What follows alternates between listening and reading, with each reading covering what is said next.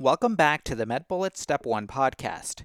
In this episode, we go over the topic of gynecomastia from the reproductive section on medbullets.com. Gynecomastia is a benign breast enlargement in males secondary to increased effective estrogen. This can be through increased production or decreased degradation. It can also be the result of decrease in androgens leaving estrogens unopposed. It may occur naturally throughout male life in the newborn, this would be secondary to high maternal estrogen. It can also occur in puberty, and in the elderly, it is secondary to androgen decrease. In terms of associated conditions, the main conditions that are associated with gynecomastia are cirrhosis, genetic diseases, cancer, and drugs. Genetic diseases include Klinefelter syndrome and testicular feminization. In Klinefelter syndrome, there is increased aromatizing activity of Leydig cells. The high estrogen results in increased male breast cancer risk. In terms of cancer, choriocarcinoma of the testis causes high production of HCG, which is an LH analog. Drugs that cause gynecomastia are estrogen, marijuana, flutamide, leuprolide, psychoactive drugs, and other drugs that can be remembered using the following mnemonic. Some drugs create awesome knockers. This stands for spironolactone, digitalis, cimetidine, alcohol, and ketoconazole. Note that flutamide blocks androgen receptors. Leuprolide blocks androgen production. Spironolactone blocks androgen receptors and displaces estrogen from sex hormone binding globulins. Digitalis has intrinsic estrogen activity and ketoconazole displaces estrogen from sex hormone binding globulins. Okay, so now that we've gone over the major points about this topic, let's go over one question to apply the information and get a sense of how this topic has been tested on past exams. A 14 year old boy is accompanied by his mother to the general pediatrics clinic for a routine visit. The boy has no complaints. He is doing well in school and has no medical illnesses. However, his mother reports that she is concerned about the growth in his chest. She states that over the past several months, he has been developing what seems to be breasts. Vital signs are stable. Physical examination reveals that the left chest is slightly larger than the right chest. Both are soft to palpation and non tender. What is the next step in management? 1. Order serum testosterone. 2. Order serum estrogens. 3 order a mammogram of both breasts. 4. Biopsy the left larger breast. Or 5. Reassurance.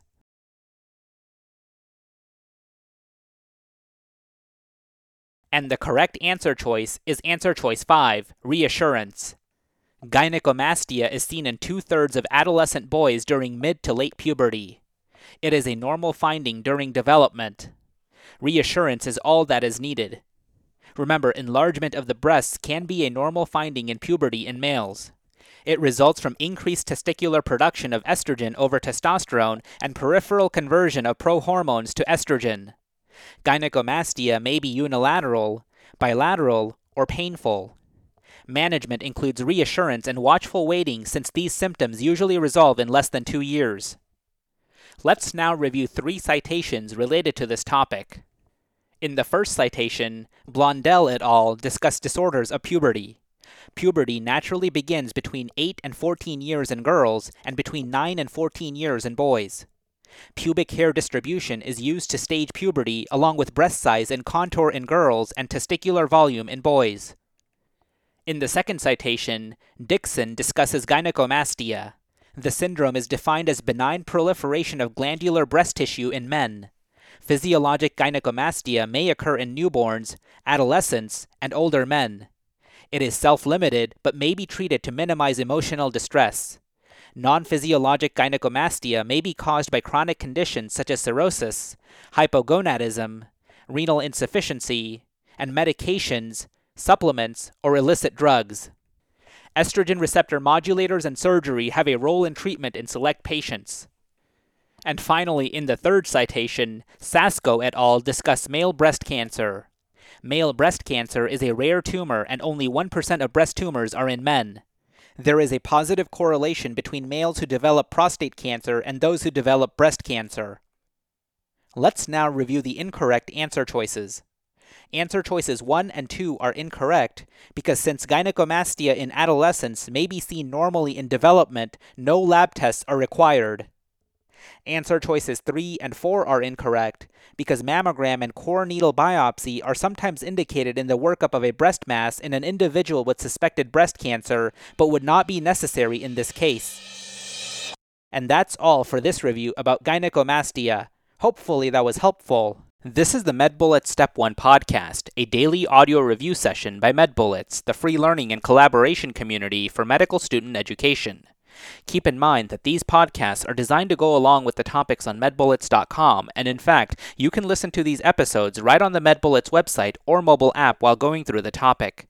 If you've gotten any value from these MedBullets Step 1 podcasts so far, please consider leaving us a five star rating and writing us a review on Apple Podcasts. It will help us spread the word and increase our discoverability tremendously. Also, if you are not already, be sure to follow MedBullets on Facebook, Instagram, and Twitter for daily high yield content. Thanks for tuning in. We'll see you all tomorrow, right here on the MedBullets Step 1 podcast.